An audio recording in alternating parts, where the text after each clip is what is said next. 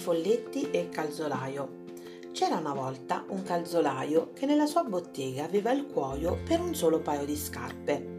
Una mattina entrò nel suo negozio e vide sul deschetto un paio di scarpe già belle cucite. Rimase stupito dal fatto, poi però le prese e le pose in vetrina. Poco dopo entrò un signore e le comperò.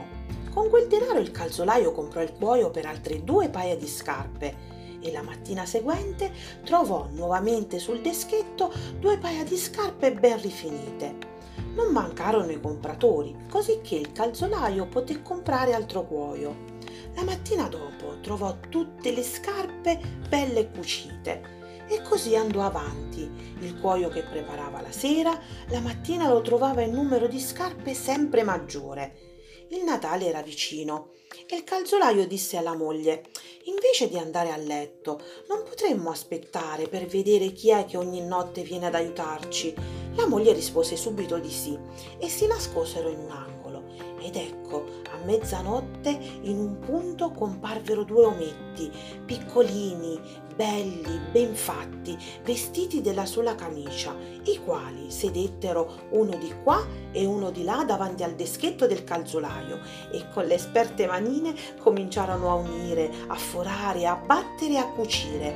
Prima dell'alba filarono via senza che si potesse vedere di dove passassero per uscire la mattina la moglie disse al calzolaio non ti pare che dovremmo dimostrare la nostra gratitudine a quei due ometti?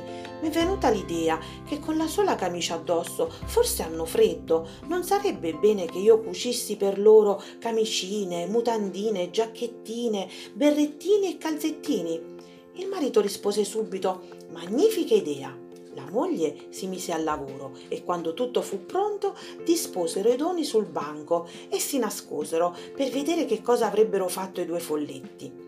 A mezzanotte, quando questi entrarono e videro quei graziosi indumenti, scoppiarono in una gioia indescrivibile. In un momento indossarono tutto, si guardarono allo specchio e poi si misero a passeggiare dicendo come siamo belli, come ci stanno bene questi vestiti. Si misero a ballare, a saltare sulle sedie, sui panchetti, finché così ballando e saltando uscirono come sempre, senza che si potesse vedere come. Da quella sera però non tornarono più, ma il calzolaio ormai era ricco e poteva vivere felice e contento.